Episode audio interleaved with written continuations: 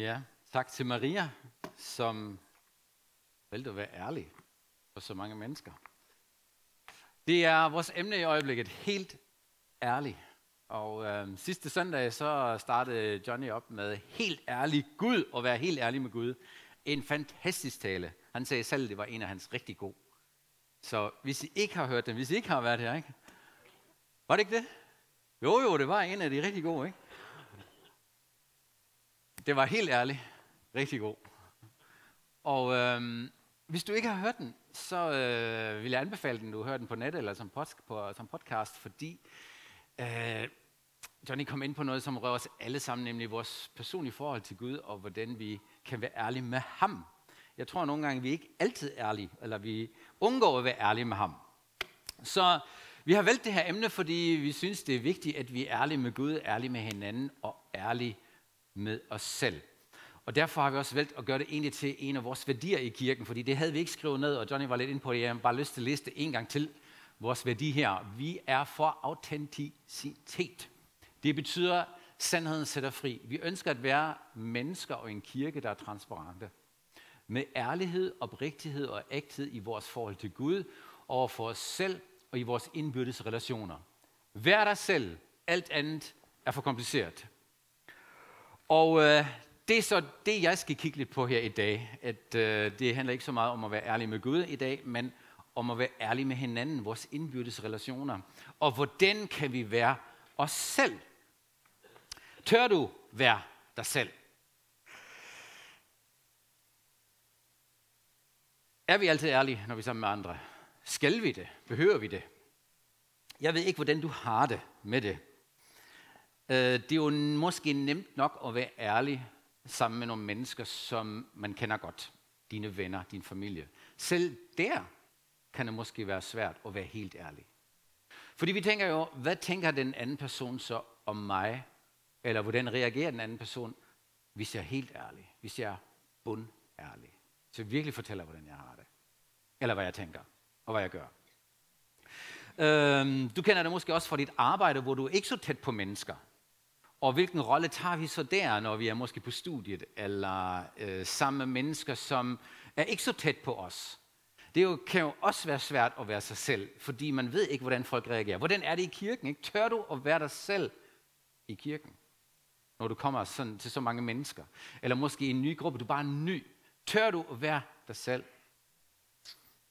Jeg tror, at vi alle sammen gerne vil være ægte. Hvis du er ærlig, ikke? Helt ærlig. Du vil jo gerne være ægte og ærlig. Det er bare lidt besværligt en gang imellem at være sig selv. Vi har formuleret det, formuleret det sådan, at, øh, at være dig selv, det er den bedste. Det er, alt andet er kompliceret. Um, der er to afgørende spørgsmål, og spiller en kæmpe rolle, om vi tør at være os selv. Og dem har jeg lige skrevet ned her. Det ene spørgsmål, det ene spørgsmål er, er jeg okay, som jeg er? Tør du godt være dig selv? Hvis du kan svare ja på det her. Jeg ved, at jeg er okay, som jeg er, og jeg føler mig virkelig elsket. Så bliver det meget, meget nemmere at være sig selv. Det andet spørgsmål er, når jeg kommer i en gruppe mennesker, og når vi snakker om andre, tør jeg godt at stole på de andre, at de vil mig det godt? Jo mere du kan stole på de andre, og du har fornemmelse, de vil det virkelig godt, de, de mener det godt med mig, jo nemmere er det at slappe af. Så sænker du skulderen og tænker, åh, oh, herhjemme, jeg elsker som jeg er. Um, jeg tror, at svaret på de to spørgsmål er simpelthen det mest afgørende for os selv. Og om vi slapper af og er os selv. Og når vi kommer lidt ind på og tænker, hvorfor slapper vi ikke af, så er vi alle sammen bange for at blive afvist.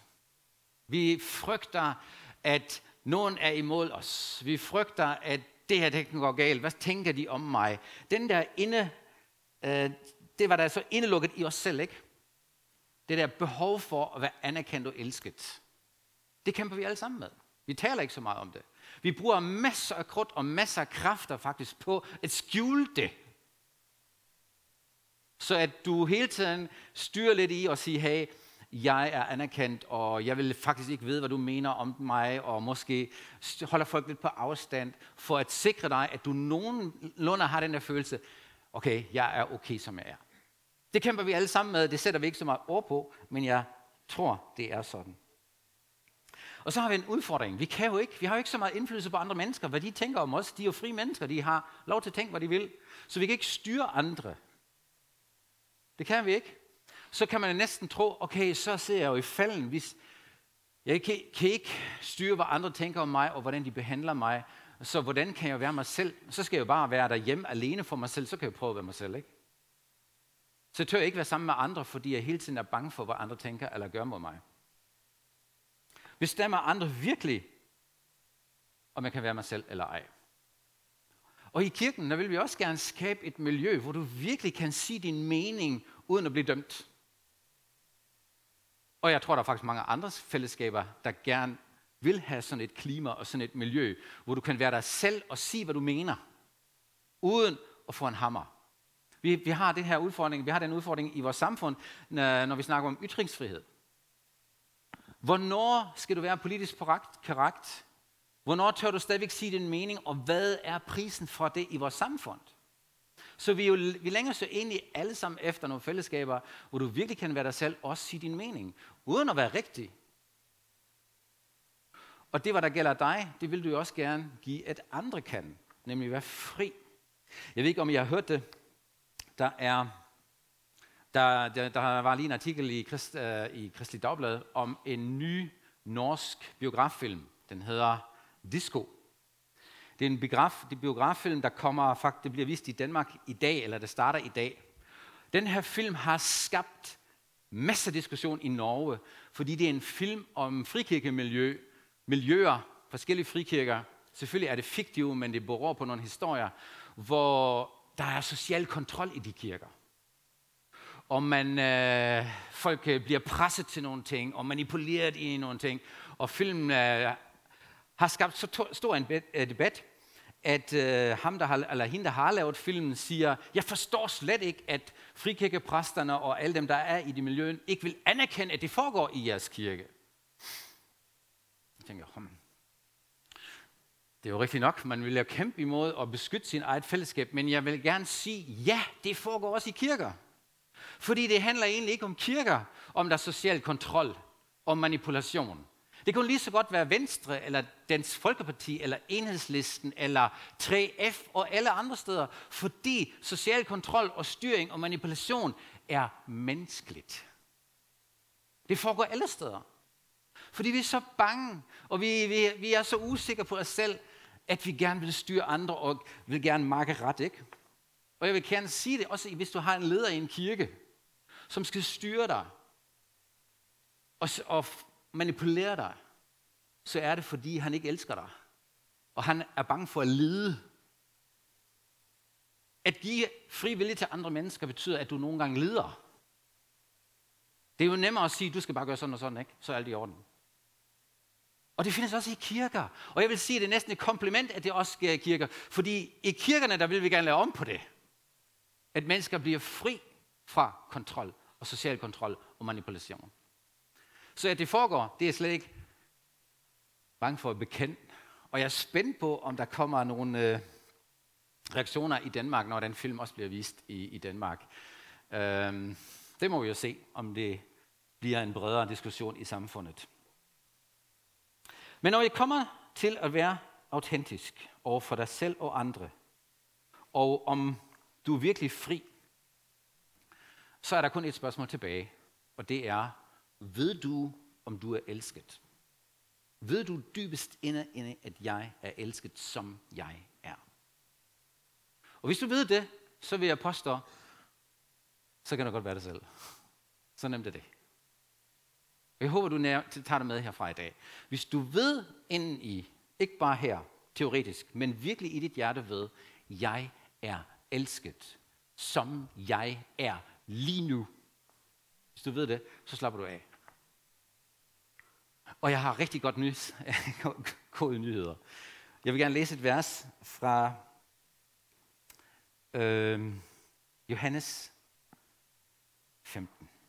Den har vi på skærmen, har vi ikke det? Nej, 16, ja, 15 i. Og det her, det er jo vores alles chance, hele menneskehedens chance. Jesus siger sådan her, som faderen har elsket mig, har jeg elsket jer. bliv i min kærlighed. Jeg synes, at den sætning, det hvad Jesus siger her, er en af de mest vanvittige ting, han siger. Fordi jeg kan ikke forestille mig noget bedre og mere perfekt og mere fantastisk end den kærlighed, som er der mellem faderen og sønnen. De, de to er jo perfekt, og selvfølgelig også Helligånden, jeg tror jo på træenheden. Men her siger Jesus, faderen elsker mig ikke, og som han elsker mig, sådan elsker jeg jer. Det er vanvittigt. Jeg tror, at det betyder måske ikke så meget for os, fordi vi tænker ikke så meget over, hvordan faderen egentlig elsker sønnen. Jeg ved ikke, om du har spekuleret over det. Men der er skrevet flere bøger i Bibelen, som handler om, hvordan Jesus var på jorden, og hvordan, der kan vi jo se mellem linjerne, hvordan faderen elsker sønnen. Og det har jeg faktisk lyst til at kigge på jer. Kigge på sammen med jer. Jeg vil give jer nogle eksempler fra det nye testamente, hvor du kan se, hvordan faderen elsker sønnen. Og så kan vi konkludere, okay, sådan elsker han også mig.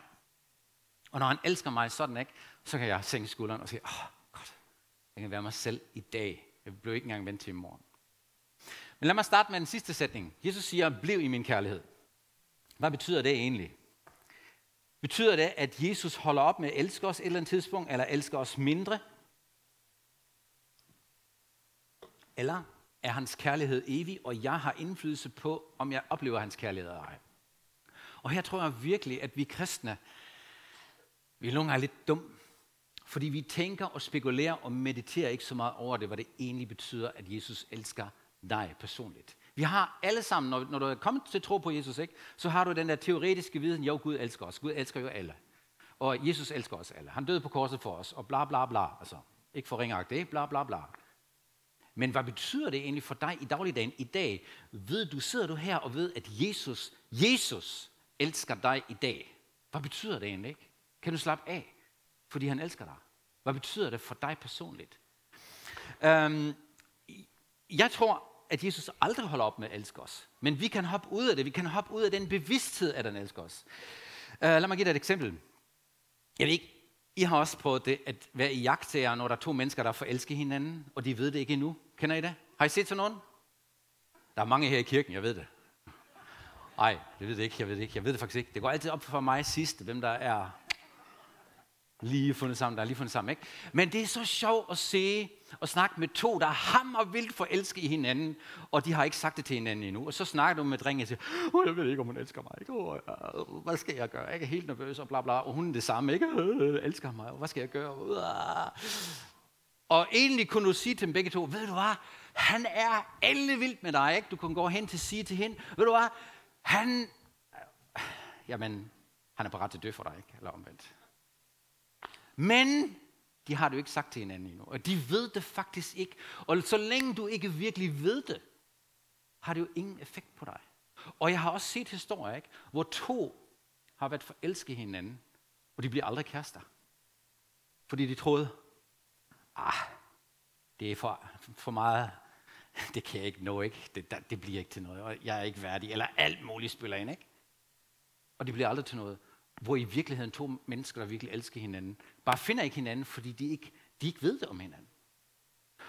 Og øh, jeg tror det samme med Jesus og Gud, ikke? Han elsker os så meget. Der var så mange dage og så mange timer og så mange måneder nogle, nogle gange, hvor vi ikke er bevidste om det, og I tænker over det, og, og lever som om han ikke elsker os. Fordi hvis vi gjorde hele tiden og var bevidst om det, så vil vi virkelig slappe af og være os selv, og også give andre lov at være sig selv. Det er ikke kun mig, der skal være mig selv. Det er også de andre, der skal være sig selv. Så jeg har lyst til at gå lige og bruge et par eksempler fra det nye testamente, hvor jeg synes, at jeg kan se, hvordan faderen elsker sønnen, og øh, konkludere, hvordan han så elsker os.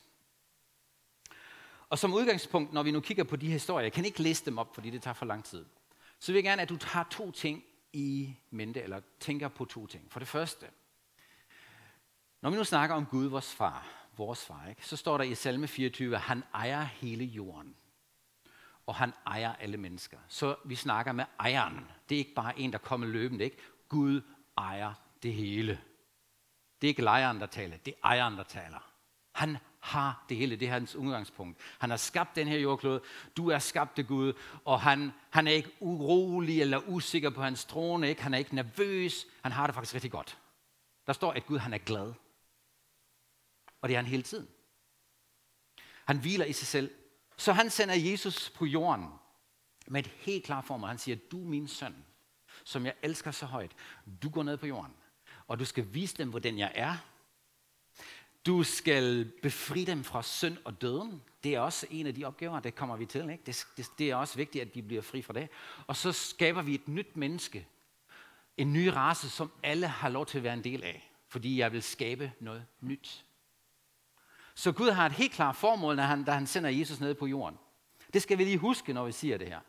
At det er Gud, der har styr på tingene, og han har et helt klart formål, når han sender Jesus ned på jorden, som et menneske. Og så en anden ting, det skal vi lige huske, når vi læser de historier. I salme 139 står der, at, at Gud tænker på os hele tiden. Og når han tænker på os hele tiden, så tænker han også på Jesus hele tiden. Det vil sige, at Jesus har Guds, hans fars, fulde opmærksomhed.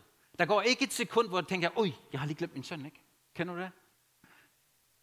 Jeg blev væk, dengang jeg var ung, ikke? Det var forfærdeligt.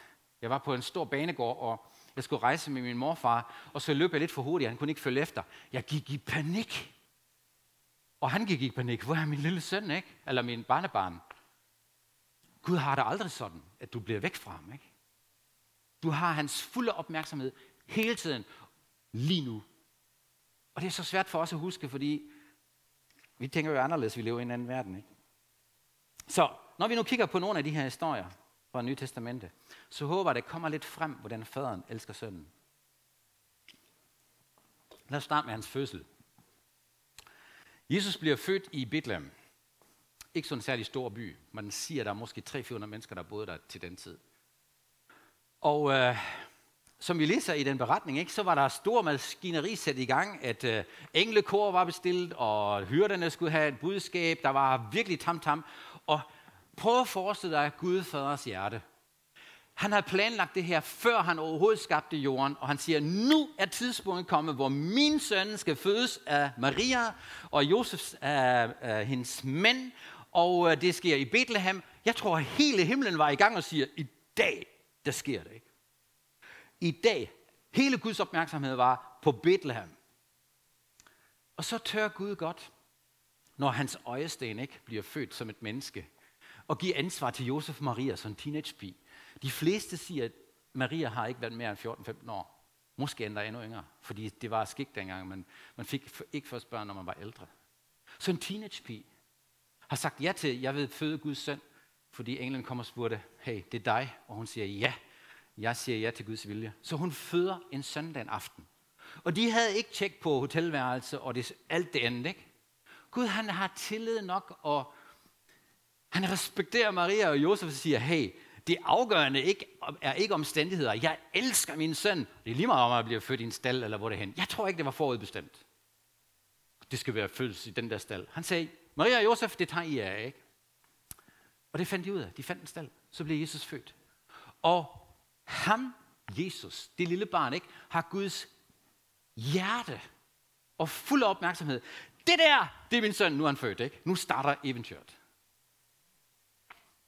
Jeg tænker nogle gange, når vi er i sådan nogle omstændigheder, hvor det ikke går så godt, hvor du ligger lige i en stald en dårlig nat, ikke? eller jeg ved ikke, det gør det jo ikke så ofte. Men, når der er nogle dårlige omstændigheder, og det går ikke så godt, det første vi ofte gør, Gud, hvor er du hen? Elsker du mig ikke mere? Har du holdt op med at elske mig? Hvor er du hen? Kan du ikke se, hvordan jeg har det? Jo, du har min fulde opmærksomhed. Men jeg er faktisk lidt ligeglad med, hvad der sker omkring dig. Fordi det er ikke det afgørende. Jeg er med dig i den situation, du står i. Og der sker jo ikke noget skade for dig, ikke? Og så kan man tænke, okay, hvis Gud virkelig elsker Jesus, så skal han da forhindre alt det negative, der sker imod ham. Men allerede kort efter hans fødsel, så siger Herodes, kongen, ham der, eller jeg har hørt, der er en ny, øh, nyfødt konge, og han skal simpelthen slås ihjel. Så jeg rejser lige til Bethlehem og slår alle små børn ihjel. Jeg har nogle gange tænkt, hvorfor har Gud ikke forhindret det? Det handler om hans elskede søn. Men ved du, hvad Gud gjorde? Han sagde til Josef, Josef, der kommer en far, og nu vil jeg gerne bede dig, at du tager min søn og rejser til Ægypten. Han går uden om faren. Han forhindrer ikke Herodes til at gøre, hvad han vil, men siger, jeg fjerner Jesus fra faren gennem anden person, Josef og Maria. Det er godt nok modigt. Har du nogensinde tænkt over, hvad var der sket, hvis Josef og Maria ikke hørte efter, og de var blevet i byen? Tror jeg, at Jesus var død? Måske. Jeg ved det ikke. Jeg tror, at Gud havde nok måske prøvet at finde en anden vej at redde Jesus. Men det var faktisk et spørgsmål om liv eller død, at der er en anden person, der hørte på Jesu vegne, at de skal ud af byen, fordi nu kommer der en far. Ved du hvad, at Gud han har så meget omsorg for dig, at han nogle gange betror andre, der hvor du ikke hører efter selv, eller ikke kan høre selv, at andre hører på dine vegne. Og sørg for, at du kan undgå faren, fordi Gud elsker dig så meget. I det her tilfælde var Jesus totalt udsat. Han var totalt hjælpeløs. Hvis Josef og Maria ikke havde taget sig af Jesus, så var han måske død, ikke? Jeg ved det ikke. Så Gud han elsker sin søn så meget, at når han ikke selv kan høre, fordi, og det her tilfælde, fordi han er baby, ikke, så sørger han for, at andre lytter på hans vegne. Og det gør Gud også med dig. Der er nogle gange andre, der lytter på dine vegne. Og du har måske slet ikke opdaget det. Guds kærlighed over for Jesus havde ikke forandret sig et sekund i den her situation. Når vi er i sådan nogle situationer, så tolker vi ofte og konkluderer, jamen Gud har forladt mig, prøv at se, hvordan det går. Og nu er jeg på flugt den der, ikke? Lad os tage en anden historie, og jeg synes, det er meget tydeligt. Jesus bliver 12 år, og øh, han bliver væk. Han har også prøvet at blive væk. 12 år. Han rejser med sine forældre til, øh, til Jerusalem og skal med til fest. Og da forældrene tager tilbage, så bliver Jesus i Jerusalem. Og forældrene opdager det ikke med det samme. Tre dage, så finder de ud af, at Jesus er væk. Så de tager tilbage og er helt bekymret. Og jeg tænker, hvad sagde Gud far egentlig i den situation? Han tænker, ah, that's my boy. det er min dreng, ikke? Fordi jeg tror ikke, at Jesus var oprørsk. Han fandt bare ud af, da han var teenager, 12 år, at det er egentlig ikke Josef, der er min far. Det er ikke Maria, der er min mor. Jo, det er hun jo. Det er undskyld, det er hun. Det er, hun det er ikke Josef, der er min far. Det er Gud, der er min far. Det er Gud, der er min far. Og jeg skal være der, hvor min far er. Fordi da Maria og Josef helt bekymret kommer tilbage og finder Jesus, så siger han, vidste de ikke, at jeg skulle være der, hvor min far er? I min fars hus. Jeg tror, at øh, nogle gange så tænker vi, må jeg godt gøre det her?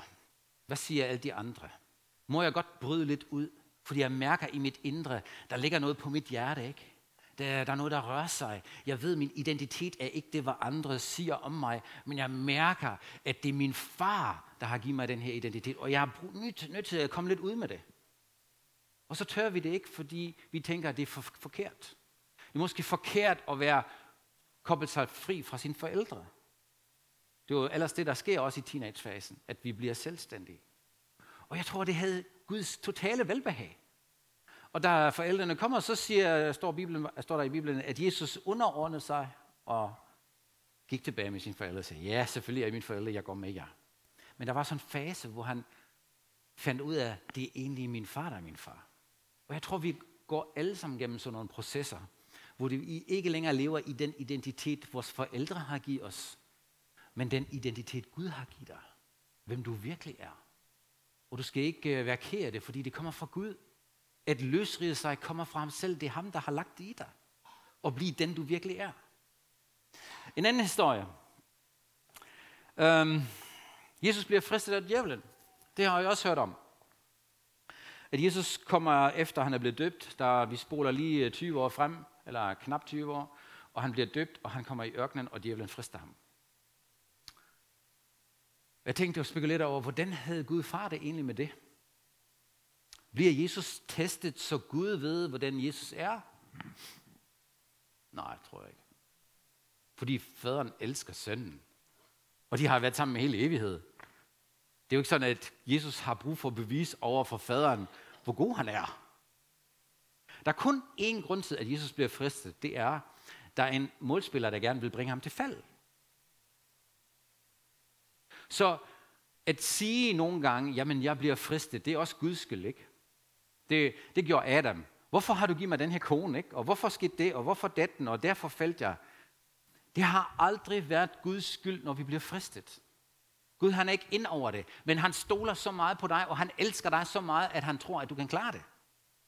Og jeg kan love dig, hvis du virkelig lytter til ham og er bevidst om hans kærlighed, så kan du klare alt. En hver fristelse.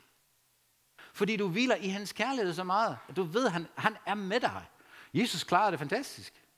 Han kunne modstøve djævelen, ikke? Men det var han sagde, fordi han, det gik jo ud på, tre gange spørger djævelen faktisk, hvis du virkelig er Guds søn, hvis du virkelig er Guds søn, ikke? Sætter spørgsmålstegn, er du virkelig Guds søn? Næsten alle fristelser handler om det. Er du virkelig Guds elskede barn? Er du virkelig Guds elskede datter? Er du virkelig Guds elskede søn? Også når det handler om vores fristelser. Det handler om vores identitet. Der er et angreb på din identitet, og hvis djævlen kan få dig ud af det, så hænger du med næbet. Fordi Gud, han elsker os så meget, og han laver aldrig om på det. Ikke et sekund. Jeg kan i hvert fald se her, at djævlen, Guds modstander, har kun et mål at få dig ud af den identitet. Men det siger ingenting om Guds kærlighed. Den er konstant, den er evig, den holder aldrig op. Også i den situation. Så når du bliver fristet, lad være med at give Gud skylden. Men hvil i, at Gud elsker dig midt i fristelsen. Han forlader dig ikke, når du bliver fristet. Det er det, der giver dig styrke, at du ved, nu er jeg fristet, men jeg hviler i, at Gud er med mig. Det er der, din styrke kommer fra. Jesus vidste, hvem han var i den situation. Derfor kunne han være sig selv. Han var helt sig selv over for djævlen. En anden historie. Jesus var i Nazareth. Det var sådan lige i starten, efter han blev døbt, hvor han, hvor han så citerer profeten Isaias og siger, at øh, den her profeti, den er gået i opfyldelse i dag. Og så, så er der nogen, der siger, det kan da ikke passe. Du er da Jakobs søn, du er Josefs søn. Ikke? Samme spørgsmål igen. Hvem er du egentlig? Han var vokset, vokset op i den by, og igen, der er måske 400-500 mennesker, der boede i Nazareth på det, på det tidspunkt. Så alle kendte ham. Han har boet der i 30 år. Så stå op og sige, jeg er den person, der bliver talt om i den her profeti. Det er ret modigt, ikke? Så er man godt nok sig selv. Fordi alle tænker, nej, nej, nej, du er Jakobs søn, du er, øh, ønsker, du er Josefs søn, og du øh, er, er der ikke dine brødre her og dine søstre? Du kan i hvert fald ikke være den person. Jesus kunne kun være sig selv, fordi han ville i, hvem i, i Guds kærlighed, i sin fars kærlighed. Ikke? Øhm, jeg kan give jer flere og flere historier. Hvis du har lyst til selv at studere det lidt, så prøv at læse Johannes kapitel 4. Der er Jesus, han taler med en kvinde fra Samaria, og hun har haft fem mænd, og, og Jesus taler med hende, og det var totalt usædvanligt, at en mand for det første talte med en kvinde i den tid, og at en jøde talte med en samaritaner.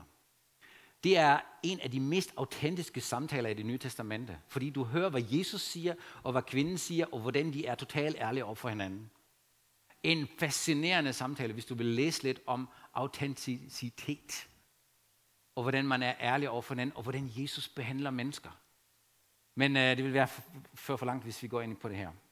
Jeg vil øh, bruge en sidste eksempel, hvor, hvordan Gud viser sin kærlighed over for os, øh, over for Jesus, og hvordan Jesus viser sin kærlighed over for os. Og det er selvfølgelig korset. Da Jesus dør på korset, der oplever han noget, som ikke mange andre mennesker har oplevet. Nemlig, at man bliver hånet, pisket, slået, spyttet på, nedtalt, talt ned til, øh, bliver stillet offentligt til skue i en grad, som er umenneskeligt. Der er også andre mennesker, der bliver korsfæstet. Men denne her historie, den har været forfærdelig. Fordi Jesus var uden synd, som Bibelen siger. Og alligevel oplever han det her. Og der har været teologiske diskussioner i gennem hele historien om, hvad der egentlig skete på korset. Og nogen er kommet så langt og sagt, jamen det er Gud, der har straffet sin søn.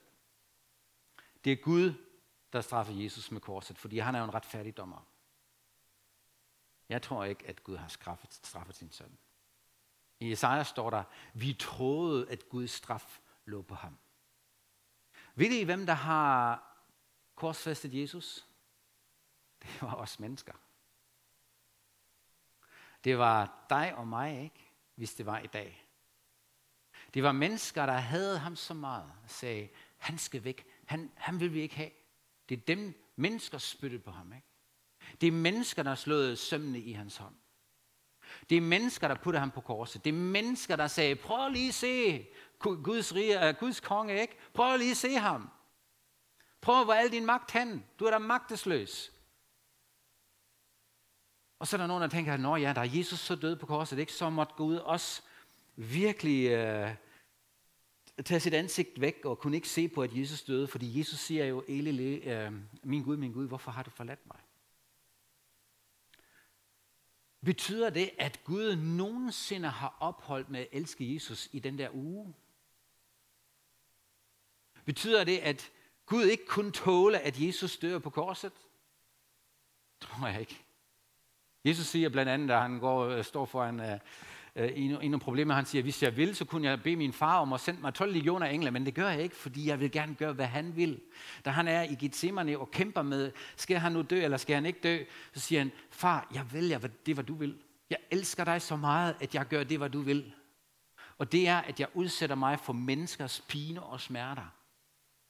Det er os, der har puttet Jesus på korset. Og faderen har elsket Jesus hele vejen igennem, ikke? Er det så kærlighed? Jeg tror, at Jesus kunne klare det hele, fordi han viste, at min far er med mig. Min far elsker mig også, når jeg lider her, og det er smertefuldt, og jeg hænger på et kors, og det gør hammer ondt, og hele verdens synd er lagt på mig. Ikke? Min far er med mig, og han siger til sidst, far, eller Gud, nu overgiver jeg min ånd i dine hænder, og så siger han, det er fuldbragt, og så ved han, at hans far, som elsker ham, oprejser ham for de døde. Det er jo det, faren gør, ikke? Fordi han elsker sin søn, og fordi han elsker os. Så når Guds kærlighed over for Jesus, selv i lidelsen, holdt den aldrig op. Og Gud far og Jesus og Helligånden, det var Guds værk, at, at Jesus dør på korset og afslutter den måde, vi er mennesker på, på den gamle måde. Da Jesus dør på korset, det frier han os fra syndens magt og fra dødens magt. Og da han bliver rejst fra de døde, ikke, så siger han, se, jeg har gjort alting nyt. Jeg er et nyt menneske. Og tænk, at du og jeg kan være nye mennesker. Jesus siger det samme om os. Når du giver dit liv til Jesus, og du bliver vagt, ikke åndeligt, så er du en ny skabning. Du er et nyt menneske, en ny form at være menneske på. Det er der, din identitet ligger. Og synd og ødelæggelse og anklager er der ikke længere. Gud elsker dig, som du er, med alt de fejl, du laver. Der er en teolog, der har sagt det sådan her, jeg vil gerne lige læse den for jer. Until we can rest in Christ exactly as we are, we cannot be intentionally, internally transformed into something more than we presently are. Der står sådan her, hvis, hvis vi ikke hviler i Jesus eller i Kristus, præcis som vi er lige nu, så vil vi aldrig blive forandret inden i, ind, ind i mere, end vi virkelig er lige nu. Det betyder, at du er nødt til at se det i øjnene. At du er et nyt menneske, et, stadigvæk et skrøbeligt menneske, men du har fået Guds herlighed. Og du er elsket. Men dine sønder, og det hvad du gør, det har ingen indflydelse, ingen indflydelse på Guds kærlighed til dig. Det er svært at sluge. Fordi hvis du har lidt selvindsigt og, og ved lidt, hvem du selv er, ikke, så tænker du hele den, åh, oh, det kunne jeg gøre det bedre, og det skal jeg lige rydde op med, og ej, den tanke, og det var da også idiotisk. Og vi går sådan rundt hele dagen med små anklager, og tænker, det kunne jeg godt være bedre. Og det gør jeg ikke godt nok. Vi er nødt til at komme derhen, hvor vi siger, Jesus, tak at du elsker mig, som din far elsker dig. Enestående. Jeg har din fulde opmærksomhed hele tiden, og du er ikke irriteret, eller, hvad skal man sige, sur over, at jeg synder en gang imellem. Betyder det, at Jesus synes, at vores synd er fantastisk, og vi skal bare synde mere? Nej, overhovedet ikke. Men hvis du virkelig vil blive fri fra tingene, der binder dig, så er det kun én ting, at du erkender, hvor meget han elsker dig, selvom du synder. Det er evangeliet. At Jesus elsker os, som vi er, og du får lov til at være menneske i dag. Et nyt menneske. Hele den der idé, at når man bliver kristen, ikke, så skal man være lidt mærkelig og underligt og leve i nogle højere luftlag. Ikke? Det er så mærkeligt. Det kommer fra gnostisk tankegang, at det er det åndelige, der er specielt. Gud har skabt os som mennesker, og du må gerne være et menneske hver eneste dag med al den skrøbelighed. Ja, nogle gange, jeg, jeg, jeg, jeg fatter det ikke, hvad et menneske kan. ikke. De render op på Kilimanjaro og Mount Everest og triathlon øh, flere hundrede kilometer med cykel og svømme og det ene og andet. Ikke? Det kan, det, det kan man godt som menneske. ikke. Så næste dag, så bliver du øh, stukket af en lille myg, og så dør du af det. Eller bliver lammet, ikke? Jeg, jeg fatter det ikke, hvordan, hvordan på den ene side er vi så stærke og så kraftige, og kan gøre alt muligt, og på den anden side, der sker der ikke ret meget til at vælte os. Kan I følge mig? Det er jo et paradoks. Og Gud har skabt os sådan, og vi skal leve med det, og vi skal sige ja til det, at vi er mennesker. Paulus siger sådan her, det sidste, og det er min sidste vers. Det er Kristi kærlighed, der får os til at gøre det, vi gør. Vi ved jo, at han døde i vores sted, og derfor er vi færdige med det gamle liv, vi levede før. Det gamle liv er det gamle måde at være menneske på. Han siger sådan, at den, der kommer til tro på Kristus, bliver et nyt menneske. Det gamle liv er forbi, og et nyt liv er begyndt. Det vil sige, at jeg skal lære at leve som et nyt menneske. Elsket af Gud hver eneste dag. Det er der, du kan slappe af. Og hvis du ved, at Gud elsker også de andre, ikke, så skaber vi faktisk et miljø, hvor du virkelig kan være dig selv. Virkelig være dig selv. Og være ærlig. Fordi du stræber ikke længere efter at blive anerkendt. Du er allerede anerkendt. Du stræber ikke længere at blive elsket.